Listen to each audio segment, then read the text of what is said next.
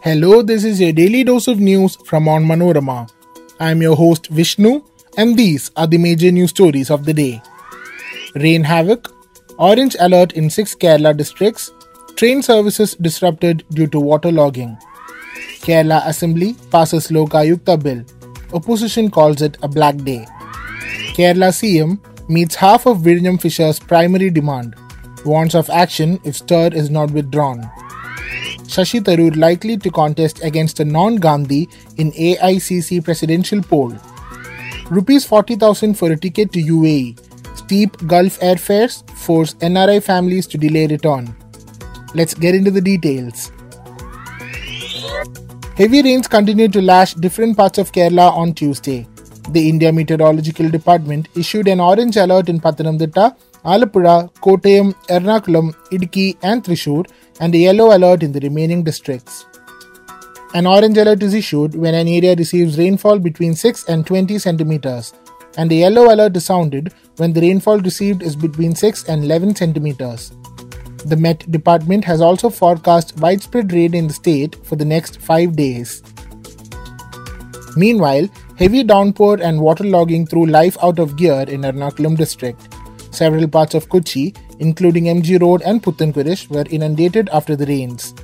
In Kochi city, Vyttila, Edappally, and Palarivattam areas witnessed huge traffic blocks on Tuesday morning as the roads were flooded. Mayor Anil Kumar said it was the worst case of waterlogging the city has ever seen. Train services were also affected due to the waterlogged railway tracks and faulty signals at Ernakulam stations.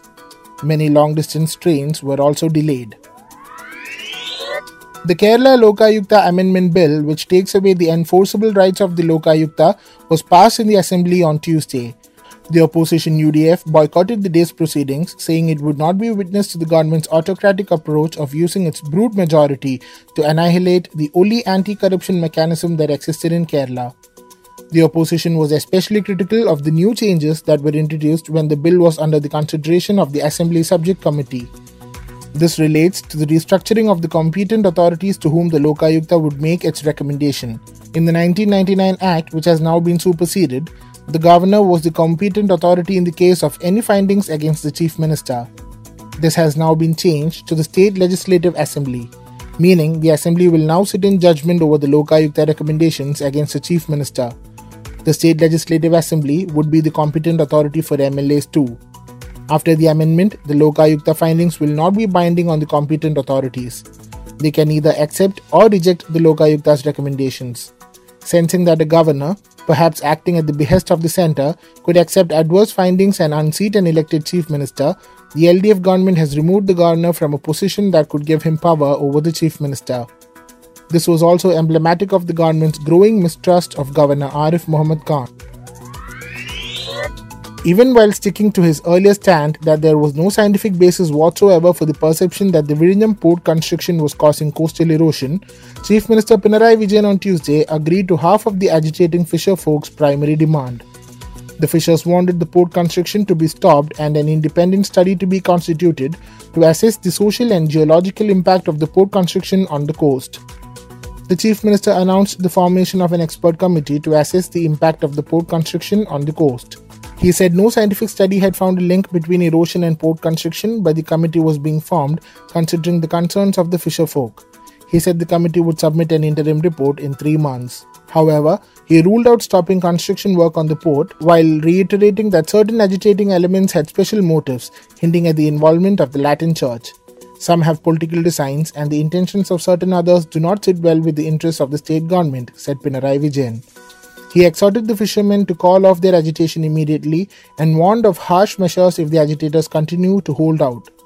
The agitation entered its 15th day on Tuesday. Before we move on, here's a quick reminder to check out Onmanorama's other podcasts, Wacky News and News Break. Wacky News is a collection of the weirdest and strangest news from across the globe, and Newsbreak is a clutter free explainer of the major news story of the week. Both programs are available on all podcast platforms. Now back to daily news dose. Congress MP from Thiruvananthapuram Shashi Tharoor is likely to run for party president if no one from the Gandhi family contests the election.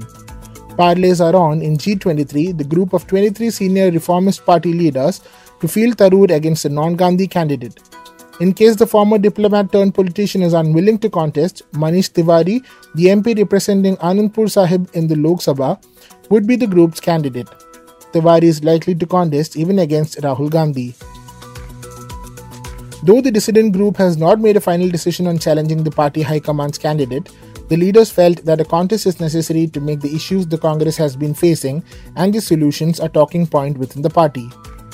The Congress presidential election is slated for October 17th. If there is only one candidate, the person will be declared the winner on October 8th, the last date for withdrawing the nomination papers.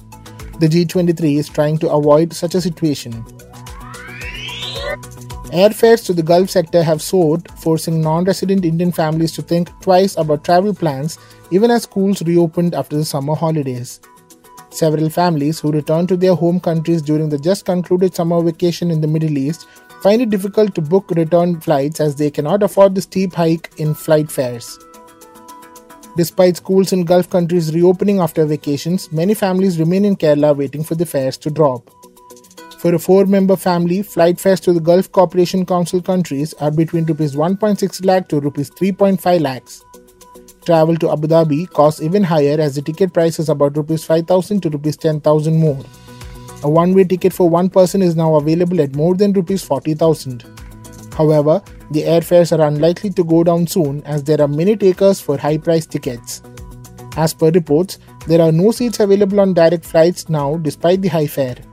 Many UAE bound travelers have to opt for connecting flights to reach their destinations. They spend many more hours to make the trip even as a direct UAE flight from India takes about only 4 hours.